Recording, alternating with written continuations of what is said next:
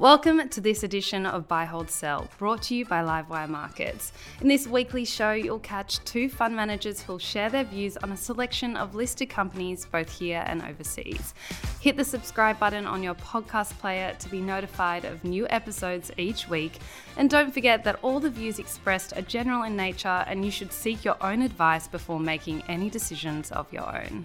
That's all from me. Sit back, relax, and enjoy the latest edition of Buy Hold Sell.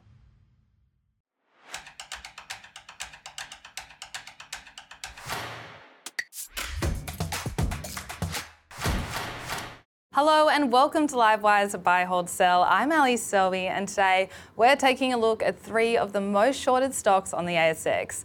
Plus, we've also asked our guests to name one stock they're buying today that still has a big short interest. To do that, we're joined by First Sentier's David Wilson and Atlas Funds Management's Hugh Dive. Okay, let's get straight into it. We're starting with the most shorted stock on the ASX. It's Pilbara Minerals with a 22% short interest.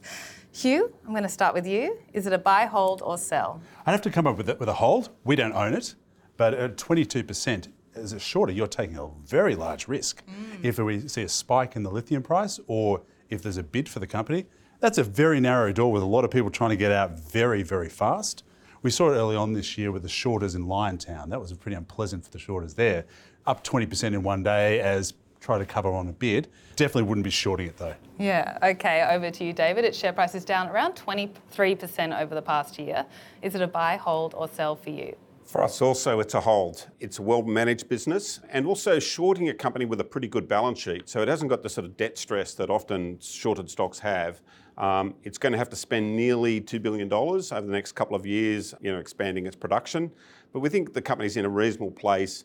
And the spodumene price has come off a long way. It's come, you know, earlier on the year it was nearly $8,000 a tonne. Now it's back to sort of 1400 So we think the company's in a reasonably sort of safe place. So for us, it's a hold. Okay, next up we have Regional Bank, Bank of Queensland. It has a short interest of 8.22%.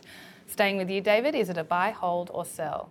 For us, Bank of Queensland is a sell. Um, we think it's got uh, market share pressure. We think its ROE is probably going to go from something like 7.5% to 5.5% over the course of the year. It's got cost pressures. Its NIM is under pressure. So we think the stock is definitely a sell. Sounds like a lot of bad news. Over to you, Hugh. Is it a buy, hold, or sell? I have to agree with David. Um, fundamentally, the regional banks are in a much uh, constrained position compared to the major banks. We see that with their constrained capital position, they have uh, much higher cost of capital, which sees them having, when they compete with the major banks, they use a much, uh, have, have, a much lower NIM, uh, and as David mentioned, the uh, declining ROEs. The competitive position is, is pretty tough there. There's no takeover in the, in the wings there, have to be a sell. Okay, next up today we have IDP Education with a short interest of 9.87%. Hugh, last one for you today. Is it a buy, hold, or sell? A strong sell, and I'm sure that short position has increased since, over the last couple of days. A lot of very, uh, very miserable headlines about English testing and, and migration. There's a big part of this company's business doing English tests for upcoming migrants. If we see a dramatic cut in the migrant intake, that will have a big cut in terms of their earnings. It's trading at about 40 times earnings with a sub 2% yield. There's a lot of risk there and not a lot of margin of safety. This company had a very good FY23 as we saw a bit of a catch up margin. The regulatory issues are far too high for this company. Mm. Even though it had a good FY23, its share price hasn't performed well at all over the past year. It's down 26%. Over to you, David. Is it a buy, hold, or sell? For us, Ally, it's a buy. Um, we think that the share price reaction over the last couple of days has actually been overdone.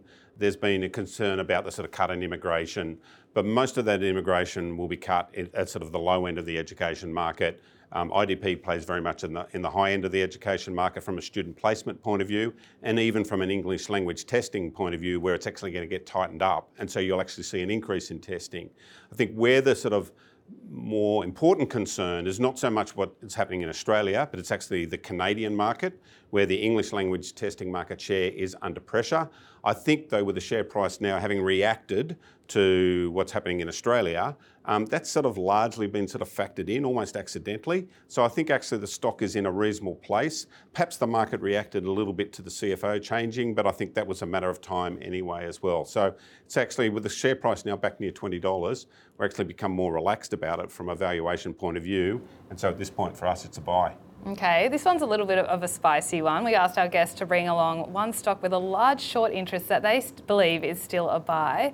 David, what's your buy today? For us, Ally, it's REA Group. Um, we think that this is a company with real pricing power.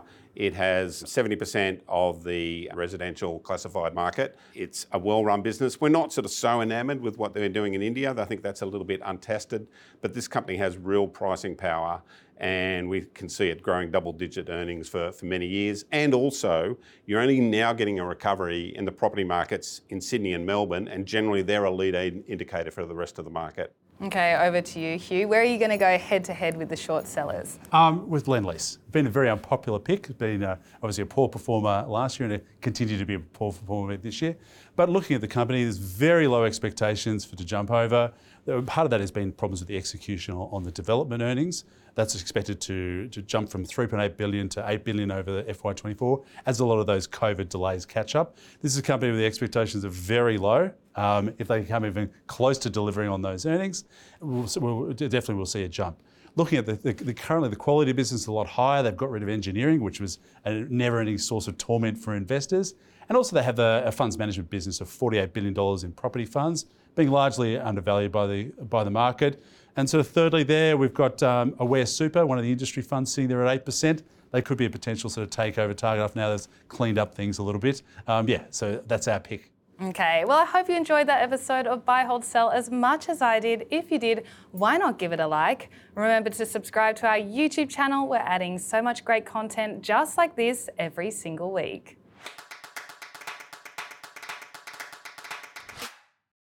Thanks for listening to Buy, Hold, Sell, brought to you by Livewire Markets, Australia's number one source of expert investment analysis and insights.